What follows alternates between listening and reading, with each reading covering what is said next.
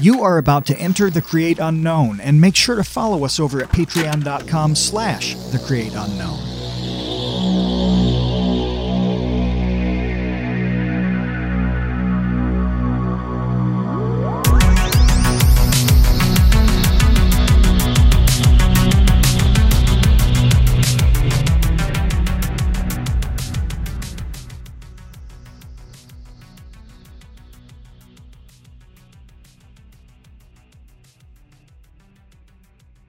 Hey, welcome to the Create Unknown. I am Kevin Lieber. With me, as always, is Matthew Tabor. Matt, I need you to tell me something.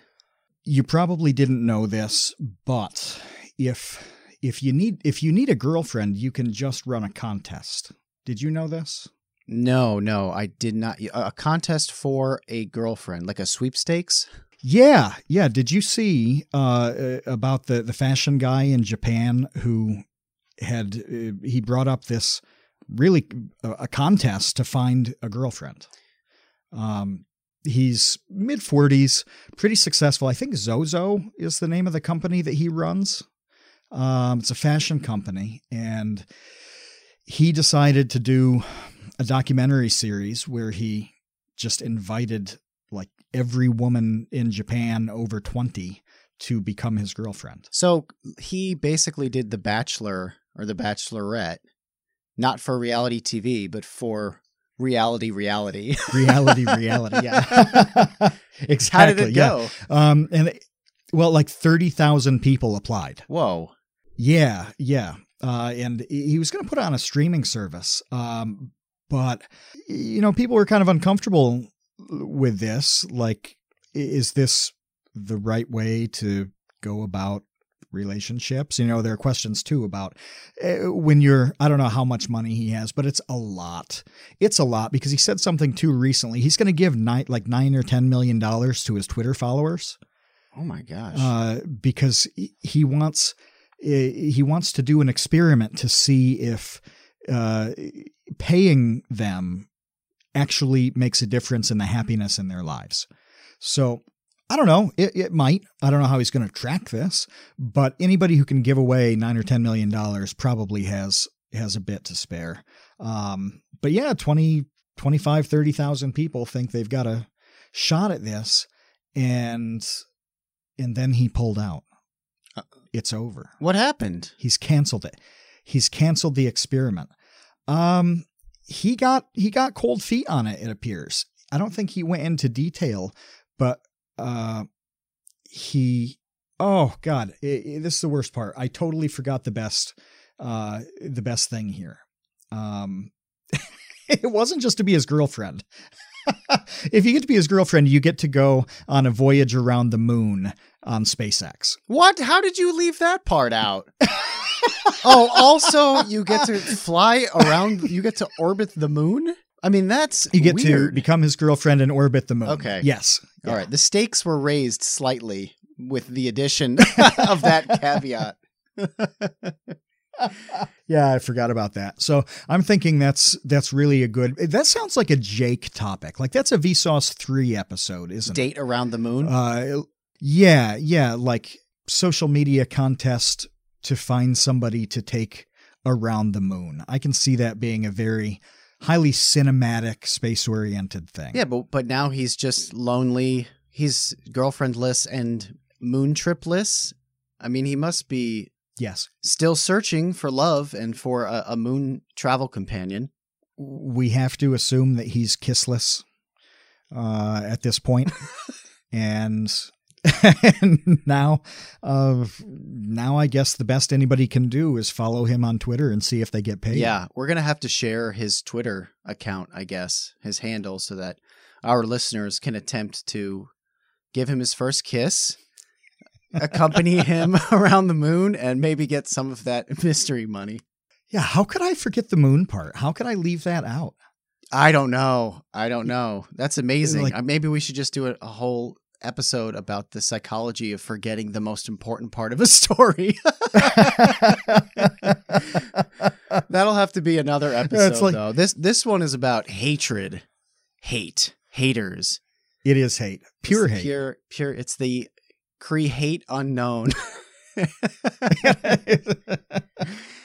and we have a reason that that we're thinking about hate because we just saw we just saw a hate bomb explode in the create unknown universe didn't we we did yeah so we we have had um, a few guests now that unbeknownst to us kind of carry with them a following of sorts that really dislike these people so Yes. You know, full disclosure on the the guests that we have on the show. These are people that I know, some of which for a very long time.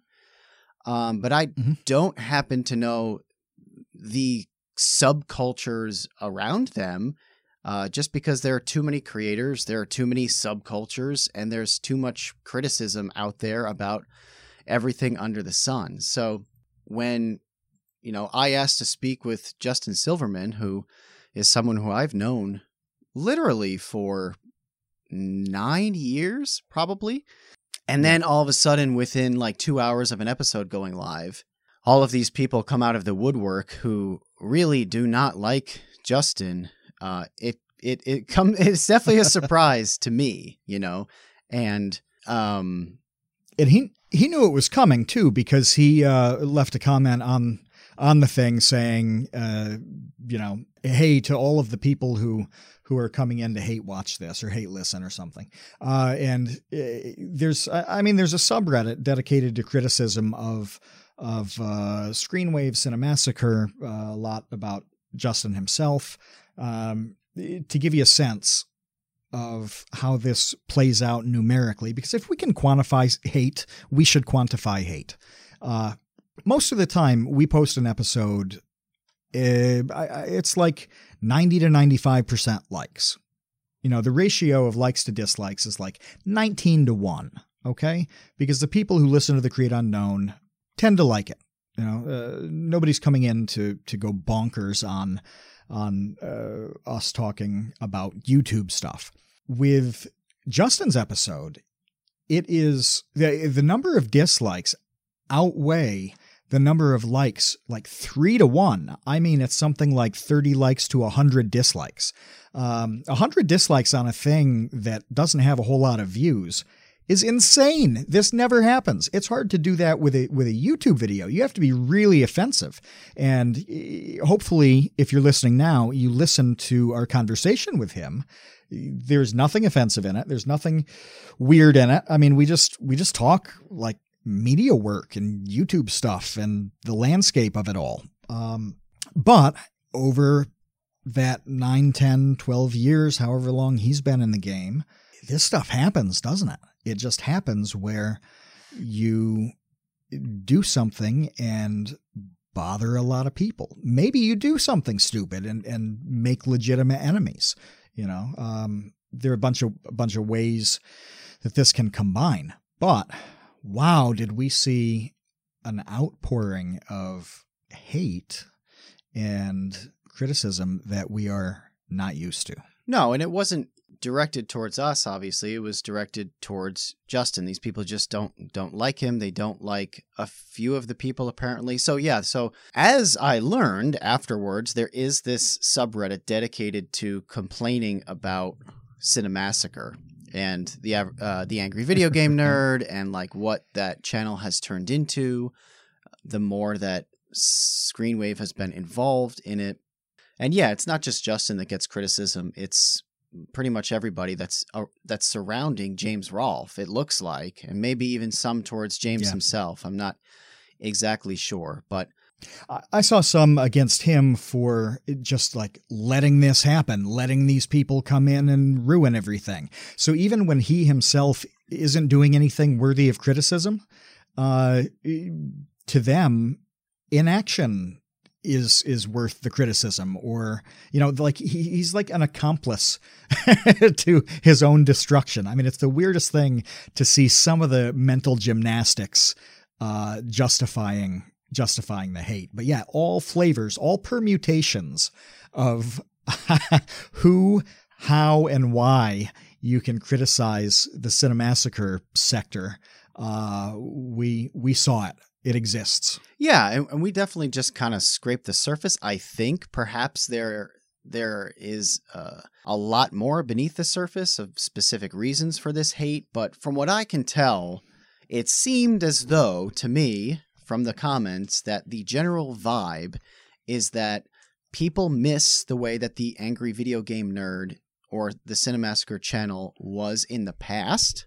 They thought it was better in some way in the past, and today it sucks and essentially that once you know screenwave got fully involved in working with james and and making these videos and helping him make these videos that's when you know the channel jumped the shark or just turned into crap and that's what they're upset about is that this thing that they used to love is now terrible and they're taking out their anger on who they find to be the culprits of that. So what is the difference between cinemassacre uh, in the past and now? Because probably not probably not everybody uh, who who's listening to this has has a good handle on it. I mean, a lot of people know Angry Video Game Nerd in those videos, um, but but that's you know a different thing than following along with all the Cinemassacre stuff. So if you could sum up old versus new, what would it be like? I mean, honestly, I'm not that deep into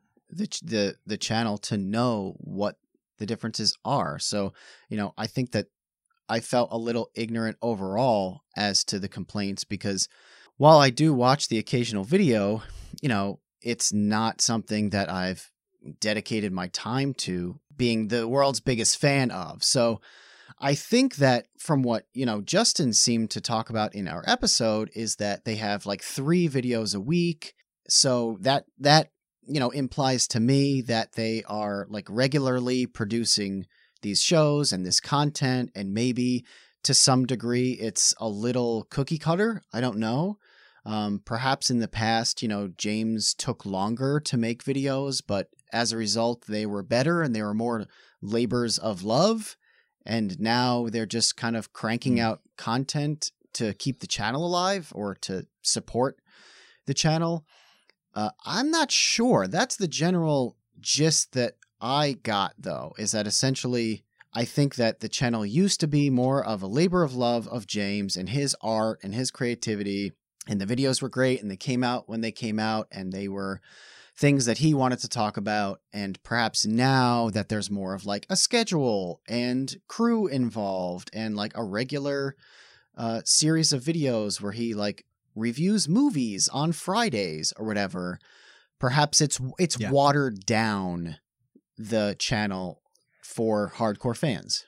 One thing, you know, we're talking about how we don't know uh, the every you know bit of the ins and outs on on the programming here and why people are are upset over how it used to be versus what it is now. But uh, there is something that I am I am an expert in. I'm actually the world's greatest expert in this one field. And that field is Kevin Lieber hate.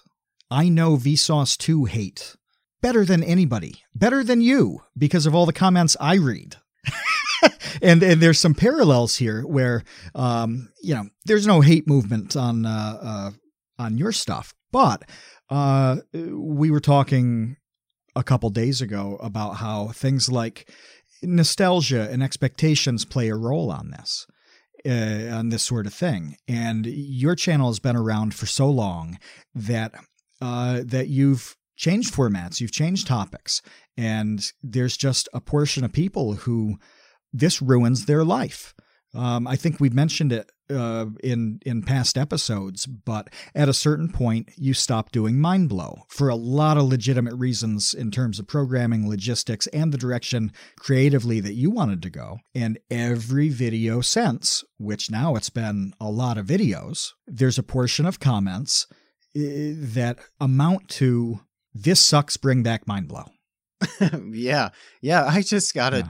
Uh, a tweet like three days ago about that. Like, when are you going to do another mind blow? Yeah, like I hate these math videos. Uh, I loved mind blow. Why did you stop doing it?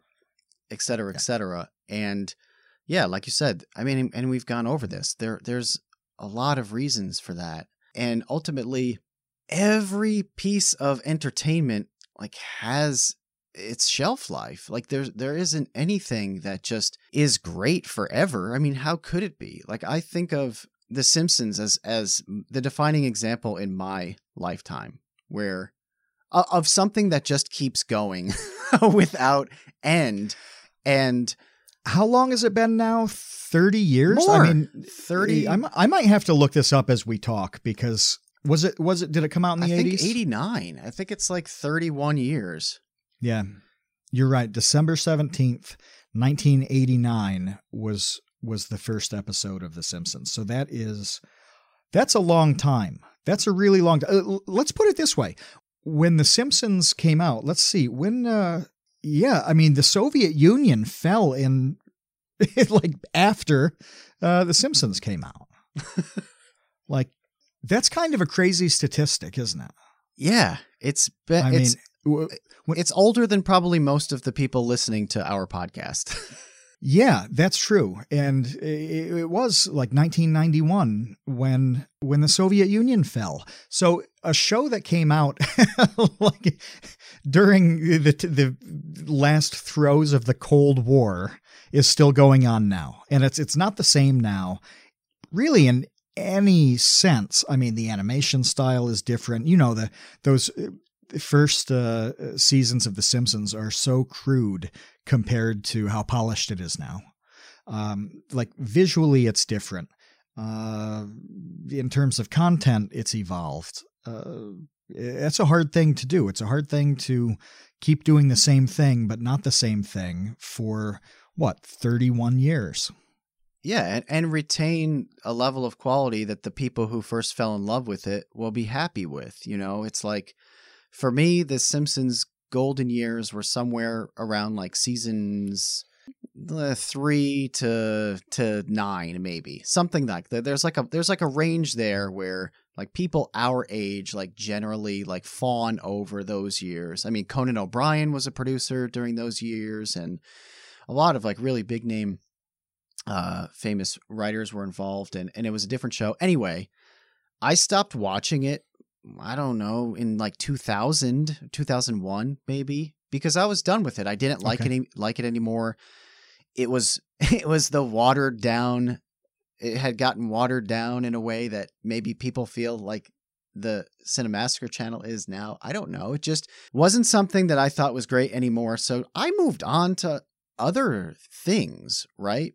I I didn't like follow the Simpsons around like yelling at them and talking about like how much they suck and like they ruined the Simpsons. It's like, all right, I guess that's that thing is not what it used to be to me anymore and that's a shame, but luckily for me there is an endless stream of like things to focus my attention on. Like to me there are literally lifetimes worth of like knowledge, hobbies and entertainment that I would love to to to get into that I just won't. Like I won't. I, like I almost like wish I could get reincarnated or clone myself and say like, okay, Kevin, Kevin two, you're gonna be the comic books, Kevin, and you're gonna like know everything about comic books, and you're gonna get eyeball deep in that world and you're going to be able to talk to me about it and I'm going to be able to vicariously experience like the rich depth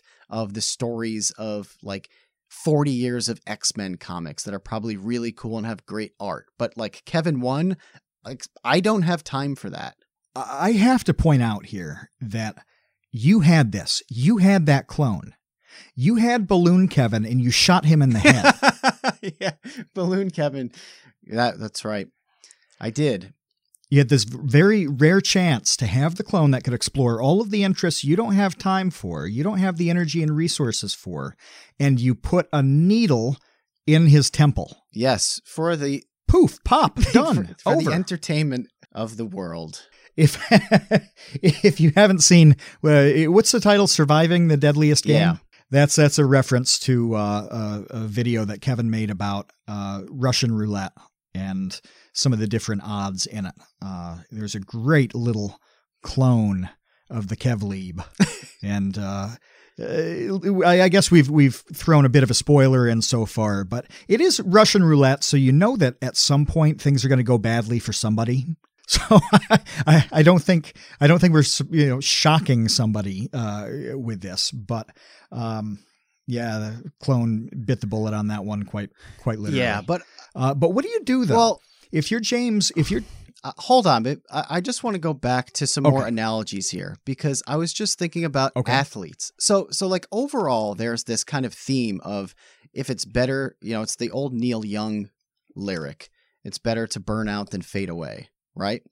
So you got Right. you have two options whether you're um, a musician, a YouTuber, a TV show, or even kind of an athlete. I was thinking about how, uh, and the two options are perhaps over where you're welcome or, you know, quit while you're ahead, right? So, like Seinfeld famously quit while he was ahead.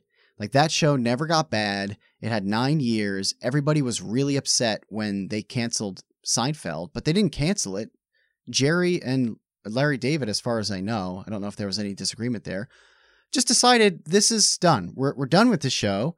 We don't want it to get bad. We don't want like the bad years of Mhm. Seinfeld. So we're just going to stop it. And I was thinking, um, uh, athletes are like this. Like Barry Sanders famously retired really young. He, I think he like had just turned 30 maybe, and he's one of the greatest running backs of all time. And he was like, I'm done. And everybody was like, Yeah. why? And I'm sure there were a million personal reasons that he stopped. But then you look at, you know, other athletes like, gosh, I don't know, Shaq being on like seven different teams the last seven seasons of his career, just like hanging out on like the Boston Yeah. Celtics and the Phoenix Suns and the Cleveland Cavaliers, just taking up space and collecting a check. Um, like this happens across numerous sectors. And I don't think that there's a right or wrong answer, but it's important to kind of recognize what it is. This is tough because uh, I don't. There's so many examples of this having happened already on YouTube, uh, where there really is a point where um, some people should wrap it up. You know, like it's cool if they want to make videos and uh, because they enjoy that and they have this you know small segment of their community that they want to keep doing stuff where that's awesome. Like do that until the end of time because that's a great hobby. But uh, you've I think you've got to be honest about about what it used to be and what it is. Uh, I, I'm not going to throw out specific examples of this because that's just rotten. That's a, a cruddy thing to do, right? But everybody listening to this probably can think of four or five people who, uh, you know, just kind of keep doing the same thing after uh, it, it stopped being awesome. Um, but what what do you do when things are going well? And and this is what's so fascinating to me about James Rolfe and Angry Video Game Nerd and Cinemassacre as a broader thing and all of this. It didn't get old. It didn't fail. I mean, that's not the problem here. The problem is a problem of success where it's okay, this is a community that people like being in, content they like seeing. Let's do more of it. Let's ramp it up. It's not just him uh, making a goofy video in his den anymore, like when he was playing terrible uh, NES games. Um, you know, that was shot like of him sitting on a couch and maybe doing a couple gags around his apartment. Um, and I, I assume he edited edited those videos himself at the time. Um, so it turned into something bigger, and all of a sudden you've got more people, you've got more ideas. How do you sustain this? Because if he'd been grinding, eh, he would be on like year 15 of those, and that's no way to live. Like you've edited enough videos in your life to know it's tough. It gets old. That's exactly what I was going to say, dude. It's like he you know what happened? He got older. Like he grew up. Like he's not I don't know, like 24 years old with nothing better to do than work a 100 hours on his like Bugs Bunny NES review. Like the dude has children. He probably is like trying to figure out like what preschool to send his child to and just has other Yeah. priorities in life than like making up a bowl of fake diarrhea to dump on his head for a YouTube video. Do you know what I mean? Like, I think it literally right. comes down to that. And it's weird to me and it's unfair to me that people don't recognize that and understand that it's like mm-hmm. a lot of these YouTubers who, you know, you you did love and maybe you don't anymore cuz it's not the same. It's no way to live forever to be working like a hundred hours on some YouTube video. Like even if you do that for eight years, that's a really long time to do that. Well, guess what? Mm-hmm. At like year nine, it's like, okay, maybe I could work only 60 hours a week on this stuff and it can still, you know, provide for my family and entertain the people who still like it. Maybe I could hire a few people and give them jobs. And now I'm helping support other people's lives too, which is a pretty remarkable thing. But at the end of the day, that changes everything. Yeah, like life is different and it's important to recognize that. I really can't overstate the importance of the sustainability part changing the process because when you go i and I, I wish i could i remembered more about james at the beginning by the way I, he his channel that that was some of the first content i ever saw on youtube uh, like that got me into youtube was his videos uh, so i remember all of the early stuff extremely well. I've watched uh, the old NES videos multiple times each. It's one of my favorite things, both in terms of content and just sentiment, like the nostalgia of YouTube and the sentiment behind it. That's how much I like it. However, I can't remember what James was doing at that time. I feel like he had a job doing like programming somewhere or something. I, I, I forget. But when you when it gets to the point where you have recurring liabilities, everything changes. And maybe that's, I'm going to do this full time. And this extends to all creatives, all freelancers, all of it. This changes everything. When the rent is coming from uh, whatever you're doing, when you have all the recurring stuff, whether it's as simple as your monthly Adobe subscription, uh, just all of these like $60, $50 bills that add up. Most creative people have a few of those going on. So let's throw another couple hundred dollars that's going to be there every month that you now need to sustain your venture. You get some people to help. This could be uh, any number of things depending on your specific type of creative. We talk YouTube, so we're talking editors, writers, things like that, um, producers. Um, you have to have reliable, recurring work for those people, or you will not keep talented people. Okay? If you don't pay them properly and you don't have consistent work for them, for eh, then you do not they they will leave for something else. Okay? So you have to operate in such a way that all of your liabilities are getting paid without you wondering on like the 27th of every month whether you're going to be able to make rent and sustain the thing it is you're building uh, in terms of people and personnel and depending on again depending on the sector it could be raw materials too you know we're a little bit blessed in that uh, consumables aren't a thing for youtube not very often you know you need some gear here and there but generally you don't have monthly liabilities on that. But you have to progress in such a way that you can deal with all of these things. And that goes back to what you were saying about The Simpsons and James and everybody else, Vsauce too. How does all of this square with the actual thing that you're making?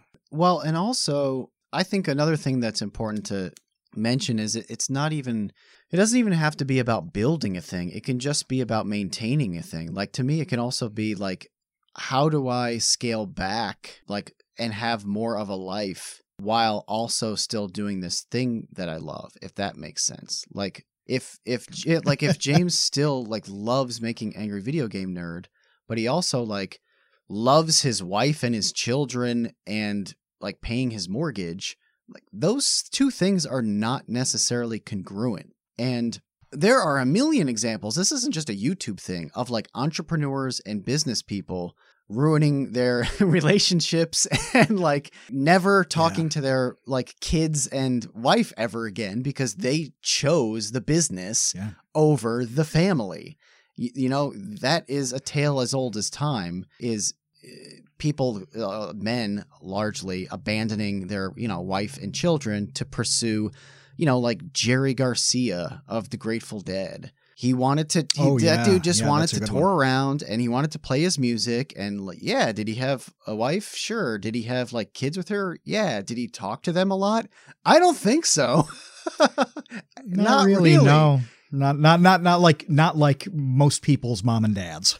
you know? No, he was on the road and he wanted to play guitar. And so that's what he yeah. did. So, you know, I think that we saw this happen with Linus Tech Tips recently where Linus made this video oh yeah all about that work life balance and coming to terms with the fact yep. that he keeps making ex- he has kept making excuses over the years of how he's going to kind of hand off responsibility of his channel to this team that he has he has already built mechanisms in place yep. for like maintaining his channel but nevertheless he still grinds on it endlessly because he loves it i mean this was the whole plot of breaking bad the entire plot of Breaking Bad, yeah. like spoiler alert if you haven't watched Breaking Bad.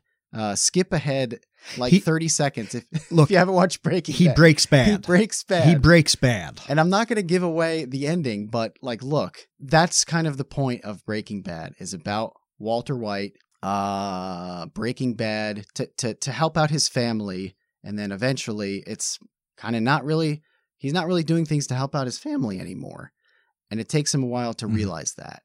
So I don't know. As relationships, yeah, as all sorts of relationships progress too. I mean, we we talked about James where, you know, he's got I don't know if it's one kid or more kids, I I forget, but uh, he's got a family now. You know, most like 19 year old Twitch streamers don't have families in the same sense. Um, and that's there are practical considerations there because you do have to think about the well-being of other people at a, at a certain point you know and that's that's just added pressure and responsibility on that consistency in terms of dealing with with those financial liabilities and all of that um, but there is the quality of life stuff and one thing that i think we need to talk about in coming weeks we we should do an episode on the relationship stuff um, eh, which is it's tough to talk about, but it is so ridiculously important. So one reason that you and I, who are each about 91 years old in this game, we can do what we do without uh without really going crazy. I mean, we're stressed sometimes, but there really hasn't been tell me if I'm wrong on this, but there hasn't been a critical point where burnout is imminent. Has there? I mean, where it's like I where you were so close to flipping the switch. Has that happened? No, no, it it, it hasn't happened. No, um, I think I'm sure you've thought about it because yeah, you, you know I've thought about that and in a couple different careers where you're like, oh, maybe I don't want to do this anymore. It's time to do something else. But it wasn't, you know, like like a, a, in a movie where they're disarming the bomb and it's down to one second. No, no, because ultimately I like yeah. making things and I'm going to do that regardless. So yeah. it's not really a problem. A big reason we haven't gotten to that point is because we've avoided certain stresses in kind of life setup, right? I think it's a significant thing that both of us are with other creative people that aren't like nine to five cubicle workers. These are people who understand why we do what we do in weird ways and strange schedules, and they get that sometimes something goes wrong and you work all night, and uh, just everything is weird about like YouTube life, right? Both of us have people who understand that. And I cannot imagine what it would be like to to match this up with somebody with a very traditional career. I think that would be extremely difficult. Um, I know a lot of people do it, um, but uh, the effect that that has on the the setup that you've got, the process that you've got to make a sustainable thing, and then whatever the end product is, whatever the creative element at the end turns out to be based on those limitations. I think those personal relationships you have with family, with boyfriends, girlfriends, husbands, and wives, and all that stuff is more important than it might seem. Yeah, nobody ever talks about it either. it's it does go no, completely they don't. unmentioned. I've never heard anybody talk about that before. No, and I understand that that uh, it's very difficult, and you can probably hear uh, in my voice now that I, am like stumbling you know, into words, kind of because I don't want to just blast it out. It would be really easy if you just like essentially doxed your life history to talk about this. You know, that's what it takes to to say all the uh, specific examples. And I'm sure that's a big reason why people don't talk about it because to do that capably, you really have to talk about a lot of private things. But the reality is that those private things have a tremendous effect on the public outcomes. Yeah, you don't want your significant other to be upset at you you know if if something that you're doing creatively went wrong and yeah like you said you you have to spend all night fixing it like you need them to understand that mm. what it's like to need to grind on something and maybe like the next day you have free because you fixed it that night but like that night is critical that you get this thing done and it can't be a situation where you know they're threatening to walk out because of that, because that's just not going to work. It sounds like we're going off on a tangent here, but I don't think we are. And the reason I wanted to take this fork in the road is because when you do expand to a team and you do expand into what's essentially a little company, and that's what has happened with Cinemassacre, going from James making hobby videos into something with a predictable schedule, multiple shows.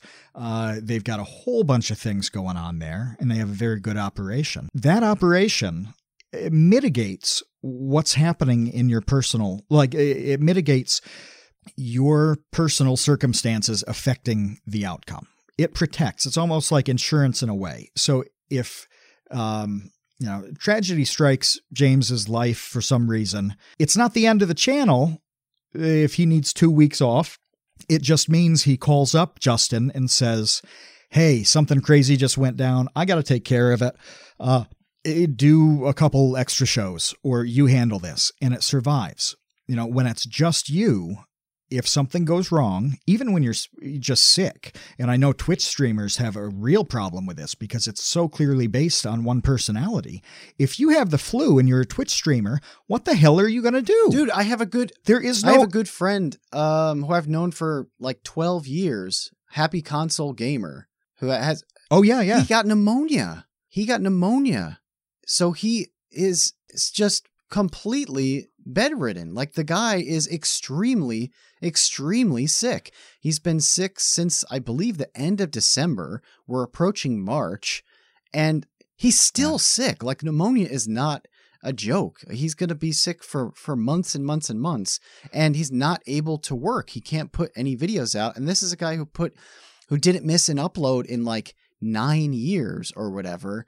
And all of a sudden, he got whacked right. with pneumonia and uh, he can't do anything and it sucks and all, all you see from him is literally he'll tweet like every three weeks like hey guys i'm not dead uh, which is awesome but i am also like not good. really able to like breathe very well still because of my pneumonia yep so um, there's no way for me to get behind a camera or get in front of a camera and ramble about video mm-hmm. games for 20 minutes. Like I literally can't do that.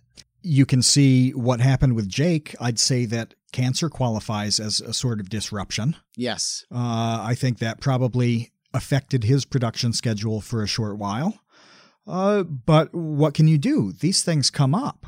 They come up, and when you're the the personality based uh, creator, like your channel deals with whatever happens to you, and going way, way back with us, this is precisely why we made an episode talking about uh, King of Random being one of the only people in the history of YouTube to successfully transfer uh, his personality based thing to a new team uh, and, and keeping it very, very much the same as Grant himself made that content. But that's how rare it is, is that I honestly, I don't know if I can come up with even a second example of that being executed as well as King of Random did it. Uh, and with millions of creators on YouTube, like it's tough to do. So to to round this back to our original topic, the audience, you know, we're talking about it from the creator point of view. We're talking about it from the inside point of view. But does a consumer of this content care? to them, the thing that they liked is being altered by these changes in process, by these evolutions, um, by uh, changing things to meet responsibilities, to pay people you work with, all of that stuff. But they really only care about the end result. Is the thing that I love still a thing that I love? Well, and if it's if that expectation has been toyed with, then they either stop watching quietly and very politely, like you did with The Simpsons. Thank you for being so kind to all of them and just dipping out of the party without, you know, making a scene. You're welcome. Um, you can do that. Or you can absolutely freak out and start a subreddit of hate. yeah, those are the options. Those are definitely the options. uh, to me, though, I, I, I just take the uh the the point of view that it's like the options for the creator or the athlete or whomever it is kind of are, you know, do you stop altogether? Do you get other people to help you, which might dilute some of the personality and the creativity that made it what it was to begin with? You know, those are kind of the options. And I think you just kind of have to deal with that. I don't know. To me, freaking out about a change in that way, I sympathize with. I totally do sympathize with. I mean, I can't even imagine the amount of things that either stopped or got worse, you know, as they went on. I mean, things can get worse really quick. Look what happened with Game of Thrones, where that was like highly oh. touted as the greatest TV show of all time. And then they and it probably was at that at that point. It probably was the best thing ever to be on TV during those middle seasons. Yeah, and they blew the landing that final season so badly that people were furious and you know, I get that. To me actually that's a lot worse yeah. than what we're talking about because it's like they still had all yeah. of the resources and all of the time in the world to make that good and they still screwed it up so badly. So I just have less uh, kind of like vitriol for a situation like Cinemassacre perhaps not being what it what it once was, or even The Simpsons not being what it once was, or Star Wars not being what it once was. You know, like the Star Wars of yes. today. I'm not a fan of. It's not for me. And guess what? That's completely okay. Like I grew up with those first 3 movies. They were awesome in the 80s yeah. to me as a kid, and that's good enough for me. Um, like that's okay. Like you know, you know what was a big bummer to me when Kurt Cobain killed himself because that was my favorite band of all time. And guess what? No more music is coming out from Nirvana. Like he, uh, no. you know, decided to put that to an end very abruptly. So, uh, do I get like angry at him for doing that? I mean, of course, I'm upset still that he decided to do that. But at the end of the day, it's like, what am I going to do about that? What are you going to do? You go on Reddit and you make a subreddit that's dedicated to hating Kurt Cobain for having having ended Nirvana. That's the that's the option is to build a community of people 30 years on. What was that? 1992? Does that sound about right? 94? No, yeah, it was later. In Utero came out in 94, so it was around like yeah, 90, oh, okay. 95, I think the beginning of 95 okay. maybe. I want to play devil's advocate to our to myself and ask you a question, Matt, and that is are we just old? Are we just boomers and we've seen this play out in different ways across different mediums whether it's Barry Sanders retiring early or Nirvana stopping suddenly or The Simpsons getting lame or Star Wars becoming lame, whatever it is, like we have in our lives experienced so much that I don't want to say we're like we're like dead inside to to to be reacting to it in any sort of passionate way, but you know, is it reasonable that if someone was 7 years old when Angry Video Game Nerd came out and now they're I don't know, 16 or 14 or 15 and they're mad that it sucks to them now, does it make sense that they're like, "Hey, this thing that I loved and I've watched since I was in kindergarten sucks now and it's you know these guys fault so i'm going to hate them uh, publicly for it. Does that make sense? It does and as you were talking about this i started thinking about an example that is very personal to me very meaningful to me that has to do with us being boomers creative uh, changes um, and that is van halen okay? Think about van halen here when we were kids do i have to david lee yes yes you have to because because i love i love van halen right when we were kids david lee roth was the singer of van halen yeah. they got famous based on that lineup he left Sammy Hagar came in, and that was a problem, okay, for a lot of people. And in Joe Dirt, he makes a point when he's listing the bands he likes, saying, I like Van Halen, not Van Hagar. Uh, I I actually like them both a lot, and I might even prefer Sammy in the lineup. But anyway, that was an evolution that that really disappointed the fan base. Tremendously disappointed them. Okay. and then Sammy Hagar left, and it, nobody's going to know Gary Cherone.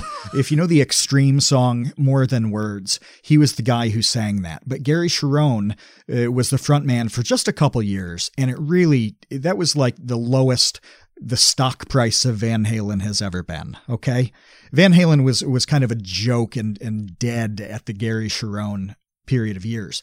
But this is why it's interesting. When that didn't work, Sammy Hagar came back. He was around for a bunch of years. And the fans got what they wanted.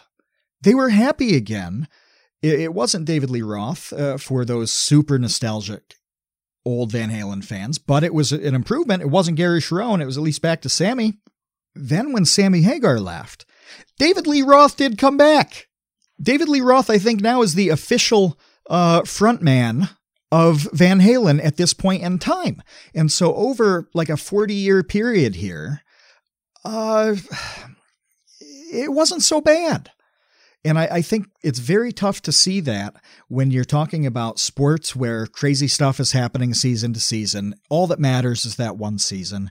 You're talking YouTube where it's going upload to upload uh, podcast where it's going episode to episode, it's extremely tough to get that big picture. And I think because we're 3,000 years old, it's a little easier for us to have patience with it and not freak out because we recognize that things can get better. You're going to get your Sammy back. You're going to get your David Lee Roth back. And if you don't, the thing can just kind of kind of die out quietly. And that's where I think everything is misplaced with the freak out on something like like a Cinemassacre. Just give it time to be what you love again. Maybe you don't like a change that happened. Maybe you don't like the programming here. Uh, maybe you don't like. I mean, there were people who didn't like when we introduced a Patreon. You remember the comments of people freaking out that we would have the gall to ask for a bit of money to pay the recurring bills of this show and to pay the producer, to pay uh, the editor. You know, it, eh, people were really bothered by that because it wasn't this goofy, you know, completely uh, free waste of time uh, that they loved. Well, give it some time. You know, you can't freak out. You can't go nuts uh, and and just blast hate on these creative projects instantly. I think that's a mistake. I mean, I'm sure there are some. Uh, uh, well, look, I mean, you know, if something happens like, let's say the community turns on somebody like Onision, that's different. That's not like a creative direction that people are disappointed with. That's a specific thing Yeah. that has really upset people, and that's legitimate.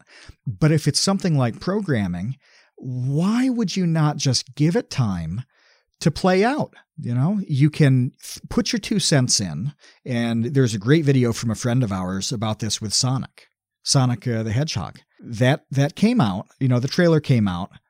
People hated Oh, for it. the movie. They said why they for the movie. yeah, for the movie. Yeah, they they hated it. They said why they hated it, and then the studio responded with changes that turned out to be great. That movie is doing exceptionally well right now. You know, and you can look at an example like that and say, well, don't harbor this pure and total hate forever. Say your piece, get on with things, and uh, give it a chance to get better. Well, if it doesn't, then you pull a, a Kevin Lieber Simpsons and move on to something else because there's no shortage of stuff to move on to. Well, that's kind of my perspective on it. It's like, would James continue to make the Angry Video Game Nerd show of, you know, 2011 in 2020? No, like, how could he? Like, he, times have changed, he has changed, and things have had to change as a result. So, my perspective is would you rather have it be over completely? Like, these are the options. Would you rather have it over completely? Okay, that's one. Just n- no more anything. Channel's dead. Would you do you want to still watch and like maybe be less in love with the content that's coming out now? Right? That's the that's another option. If Yep. it's not as good, do you still want to watch the not as good version of the thing you used to love? Or do you just check out completely because it's not what you're you love anymore and you you watch something else? Like the that's it. Like those are the options. I don't think that they're necessarily bad options. It's just life. I think you're right. And before we go into the baby gang questions, I do want to throw a nod to the handful of like 65 to 70 year old people who listen to this show because they exist. I've seen the data. We have listeners who are quite a bit older than us. And I just realized we should throw them an example of this kind of thing happening way back in their prime. Not that their prime isn't right now. Dylan goes electric. You know, I'm sure they're. That's exactly it. That's the example. Is Bob Dylan going electric in in Florida? yeah. Yeah, yeah. I, I can't think of another really good one. You know, oh, maybe it's like uh, Pat Morita being uh, replaced as the diner owner on Happy Days. Maybe that was a, a real disappointment for some people. Pat Morita, Mr. Miyagi. He was on Happy Days. yeah, I didn't yeah. even know that. Yeah, he did a he did a couple seasons of uh uh I think it was called Al's. It was like the diner. Um there were a couple different Al's and for a, a few seasons Pat Morita was was that guy who ran the diner. But um yeah, just wanted to throw a nod to uh to our golden circle. Golden Circle. Um, that doesn't sound good. Yeah. yeah, it's like the the sort of thing, you know, where uh, you get the early bird discount on the the the 4 p.m. buffet at some casino in like West Virginia. Well, that sounds good. Oh, To me, Golden Circle sounded Yeah. like some sort of disgusting euphemism. no, no, I'm just thinking, you know, uh, you get like the like the silver star discount, you know, 10% off your egg buffet, oh, okay, okay. you know, for 65 plus. Um, It just sounded like, man, I don't want to Google Golden Circle because I don't know what's going to come up. Well, now now I have to, and I'm I hope it's something horrible. Whenever I search something mystery, um, I always do it while I'm still logged in to my Vsauce email, so that if if somebody ever checks, if somebody ever checks, it, it'll pop, and I'll blame it on one of you guys. Actually, the Kingsman. Uh, the Kingsman movie was called The Golden Circle, so we're safe here. Okay, great. Yeah. Simon Sinek has a book uh, called that as well. And there's a uh, yeah a tourist route in southern Iceland covering 300 kilometers, uh, looping from Reykjavik to something else I can't see is called the Golden Circle. So we're completely safe here. Okay. okay, so we have questions from uh, the baby gang and infantry that we want to get to a few of these, and I think they're all quick hitters. Do you want me to start? Do you want me to pose one to Yeah, you? Yeah, go ahead. Uh, uh, the first one actually is to me, but this is distinctly to you. Uh, this is from Boromir, who, uh, by the way, he's new to the Baby Gang, which is amazing. He's been on the Discord for a while. Um, he is uh, in in Germany and actually is is near a spot that has one of the strangest international borders in the world. There's a, YouTube video on it. We should talk about that in another episode for a few minutes because it's really cool. There's this weird thing between Germany and Belgium that has to do with railroads. And so at one point, there is a guy, oh no, he's still there, um, who lives in a house that is like in Belgium, but just his house is in Belgium and it's completely surrounded by Germany. And before the European Union, he literally had to like pass through customs every day when he left his house. Uh, but anyway, so uh, that's yeah. I talked to Boromir about that for a while a couple weeks ago. But he wants to know from you: Will he grow a beard if he drinks Gojira chocolate milk? Oh, absolutely. Yeah, a, a great fake wizard beard comes with the territory. So yeah, in the how quickly does that grow? instantly? It just pops out. I mean, it hurts a lot. It's extremely painful, but it just shoots out of your face, and you look like Merlin. If if you guys haven't seen the the latest Vsauce 2 video with the uh, the magic trick that's actually math, I have a great fake wizard beard, a wizard hat, and I had a, just wrote a bit about drinking chocolate milk, and I had a Gojira pint glass, and I thought, you know what, I'm going to use this just because I know that people who are fans of that band will get a kick out of it, and they did. There are there are a lot of comments uh, in there about about the Gojira cup. well, I'm sorry that you had to go through the pain of growing that beard so rapidly, and I imagine it was tough too because uh, you know I've I've had a beard sometimes long for most of the last 15 years. And drinking is hard with a beard because, especially when it's a thick, viscous kind of thing, like a chocolate milk. Geez, the the stuff that gets stuck in your beard is is awful. I'll say don't don't eat baked beans out of a can when you have a beard because it's just going to go badly. or just don't eat baked beans out of a can in general. unless you unless you're I, a I hobo and you're on the, the train tracks, then it's acceptable. so, so so so Jeff wants to know what's your favorite pizza topping? My favorite pizza topping, gosh, I think I just this is going to sound so boring, but I think just pepperoni. I mean, like I'm I'm not against really any pizza topping. I'm not like one of those people that get furious about uh, like ham and pineapple or whatever. Like I don't care, that's fine. Like uh, it, I've had it. It's not the worst thing in the world. Um, olives, mm-hmm. sure, like those are good. Sausage, I'll try it. I don't mind. I'm not I'm not kicking like peppers and onions out of bed uh, when it comes to pizza either. But you know, pepperoni, you don't really get other places. Okay, now this is just going to sound kind of weird, but like you don't encounter pepperoni a lot. There, there's not a lot of pepperoni. No, you really don't. Uh, featured foods in the world, like in any cuisine, as far as I know. So when it Subway, yeah, Subway has a spicy Italian sub that's pepperoni and salami, and that might be the only other example of of pepperoni like not being in a like an antipasta salad. Uh, but you're right. You're absolutely right that you don't encounter it in the wild very often, do you? no, no, I know. You just don't, st- stumble across a pepperoni log while you're walking around town, um, unless you get it on pizza. So to me, like that is the opportunity to eat pepperoni. That's my favorite as well, though. So pepperoni is. I I love getting if somebody has like a double pepperoni deal you know, if Pizza Hut's like, oh, this one has 78% more pepperoni than normal. Like, yeah, I want that 78%. And we used to get pizza. My family always got pizza on Friday nights from a very good staple of the community. You know, everybody's got this pizza place around town. You know, they tend to be their default. We got this every Friday night. And let me tell you something that really pisses me off, okay? This is like in the top 10 of, of things that bothers me. And I freaked out on my family about this in recent years. When we get pizza, even now, okay, it always goes like this What do you want on your pizza? Usually my mom is asking this. So we have gotten the same exact pizza uh, of having pepperoni and mushrooms on top of it is like literally as long as I can remember. I can verify that we have ordered the same goddamn pizza since at least 1986. okay. but she asks every time still.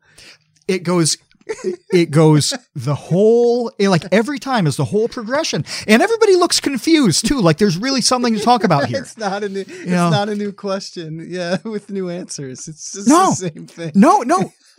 But they treat it as if they're really discussing it for the first time you know and then eventually the consensus is like yeah i guess i guess we'll go pepperoni and mushrooms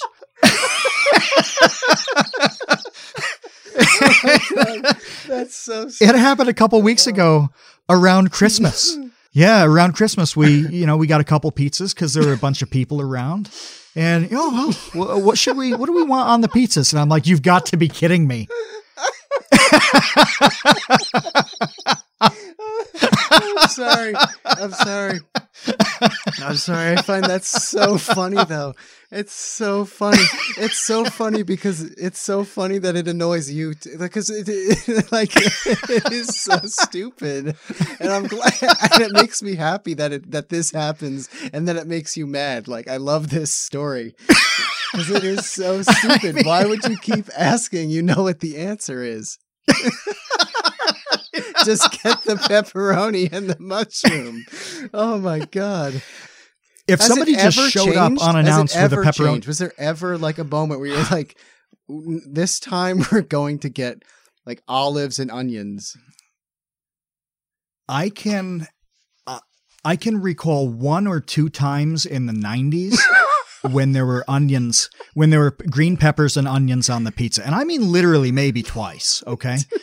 now when there are enough people that you have to get more than one pizza, there will usually be a plain option. Okay. You know, because not everybody wants meat, not everybody's into that. So you get a, you know, a nice cheese pizza to go with this pepperoni and mushroom.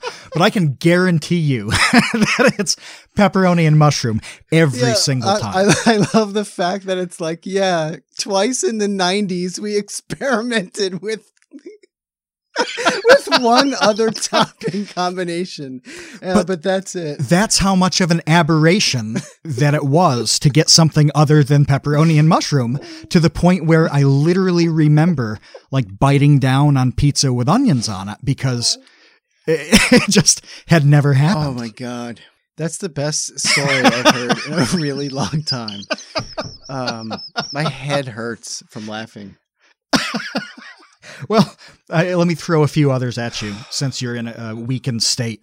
Like now's the time to put you in the Pokemon Bowl. Um,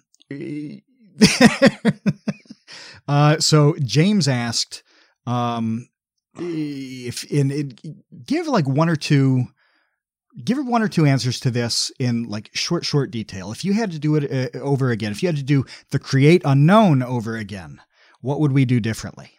Oh, that's a good. Oh man, I'm sorry. I'm still like coming. That's an down. episode, to be honest. I'm still coming down from the pepperoni story. Oh, like my head is just like floating. I need oxygen to to come back to my brain. Um, Let me give you a simpler one in the meantime, then. Uh, Boromir also wanted to know uh, if hot dogs are sandwiches and are salads with croutons sandwiches. That's one I haven't heard before. Oh, yeah. Um, I play with this all the time in my head. Like I, there was a while where I I convinced myself that salad was cereal. You know, I was like, what is the difference between salad and cereal? I mean, I guess that, like, if you consider the dressing to be kind of like a milk, I mean, if you know you mix it around and stuff, I don't know. The, to answer that question, That's not crazy. That's a, that seems like a valid line of thought. yeah. To to to answer his question, I I don't know, um, because the way that my brain works, um, makes it hard for me to define things like that.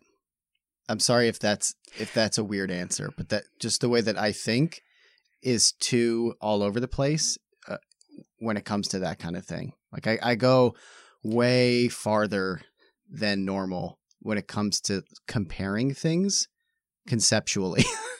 I'm giving a straight up no on hot dogs being sandwiches because I think a sandwich needs to have a disconnected bun.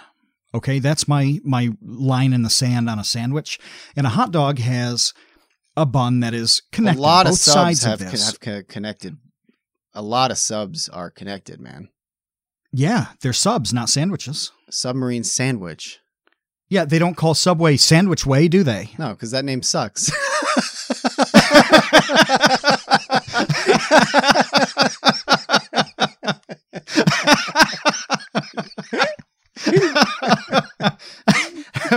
we, I think we've reached a point of delirium Yeah. that, that we haven't hit in previous episodes. did you did you have a couple things to change it to change that we or we like retrospectively should have done which in the future we absolutely should do a full kind of discussion on that because we obviously talk about those things constantly as we continue to do this and evolve Yeah, well, in terms of the podcast, I think just yeah, Yeah. just just simpler. Um, I think just sticking to simple longer. I guess. Um, yeah you know the way that I like part of my um like madness with being creative is to just see if I can do things. And Mhm. that got out of control honestly with the TV wall. Like I wanted to see if I could build this TV wall and like have a guest beam into it and it was really overly complicated. I did accomplish that goal, like it worked except Yeah, it worked like, out. yeah. Yeah. But I mean, I got a little too wrapped up in ramping up something just to see if I could do it. And that's not, and sometimes that really works out in creative stuff is to like push the envelope way further than it should go. Um, and maybe you figure out something that's, that, you know, is fresh and unique and cool and people love. But to me, that was an example, or or at least a, a time in which I pushed something f- further than it needed to be, honestly. Yeah, yeah, that's good. I'm going to go on a, a frivolous one. Uh, why are you posting furry foot pictures with jelly? It- what? What does that mean? Pictures of, of a furry with Smucker's jam rubbed all over their toes. Why are you posting that in the Discord, Kevin? Did I do that? No, I did. No. It's like, I don't remember There's this. some meme popped up on on my Twitter, and I'm like, "Oh, Discord should see this picture." There's like jelly all over somebody's toes. That's weird. God, and uh, when you first yeah, said they- that they- they sentence, don't I didn't it. even know if you were speaking English. I was like, what are these words? Do these words in a row actually mean something? well, well, we uh, we have a couple things on the way. Uh, we mentioned we mentioned shirts. That stuff is moving along. Uh, we have shipments that are ready to go out. So get in, uh, get in the baby gang, the infantry. Uh, hang out with us. Uh, get uh, get in the dumpster crew. Uh, Two dollar tots as well. We need tots, baby. We need tots. We need tots. We ordered two things this week. We ordered two Yes. brand new designs, two new two new items that we will be sending out um, at some point to our patrons. So yeah, go to patreon.com slash the create unknown to get involved with us. Yeah, and we've got a we've got a couple guests uh, on the way. We want to talk. We want to start talking about VidCon a little early in the year because there's some questions about it. So that's probably a thing that we're going to talk about in coming weeks as well. So uh, we have we have a few pretty hot topics on the way, just like the store. Hot topic. yeah. And uh, ultimately, my face hurts from uh, doing this episode thanks to your great questions from the Baby Gang. So thank you, Baby Gang, for uh, inspiring Matt to tell everyone his phenomenal pizza topping story. We couldn't have done it without you. Th- thank you, Jeff. You take all the credit for this. That's right. All right, we're out of here. See you, Space Cowboys. Make sure to follow us over at patreon.com slash the create unknown. You can just follow the post for free. You can join the baby gang or the infantry. That'll get you a free, amazingly soft shirt in the next few weeks and personalized Create Unknown business cards crediting you as an associate producer of the show. You can get in the dumpster crew for snail mail packages and early access to episodes, or become a $2 tot to support the show and hop in our live streams. And again, 100% of all Patreon donations go into producing this show and back into the Create Unknown community. Except for uh, what Kevin takes out to buy Teletubby memorabilia on eBay. He really likes Tinky Winky. Um, He doesn't he doesn't know I'm telling you this, but it's an addiction and we're really trying to deal with it the best we can. Patreon.com slash the create unknown. The link's in the description. We'd like to thank everybody who we talk to every single day in the Discord, and especially the patrons who make this show happen. Thanks to our editor Marcus Allen and to associate producers Jeff Davis, Isaac Teal, Trev's Dead, James Gallagher, Spencer Braithwaite, Andrew Stimpson, Keaton Sample, Boromir Schiffer, Sean Malone, Jen Mafasanti, Kevin with an E. Menard, Monaghan, and Fraken, and also to baby wrangling super producer Ben Webster. Thanks also to Paula Lieber and the stunningly gorgeous Mo Lewit, and to our very generous sponsor of every episode, Eagle Brand Sardines. The Create Unknown is a production of Unknown Media.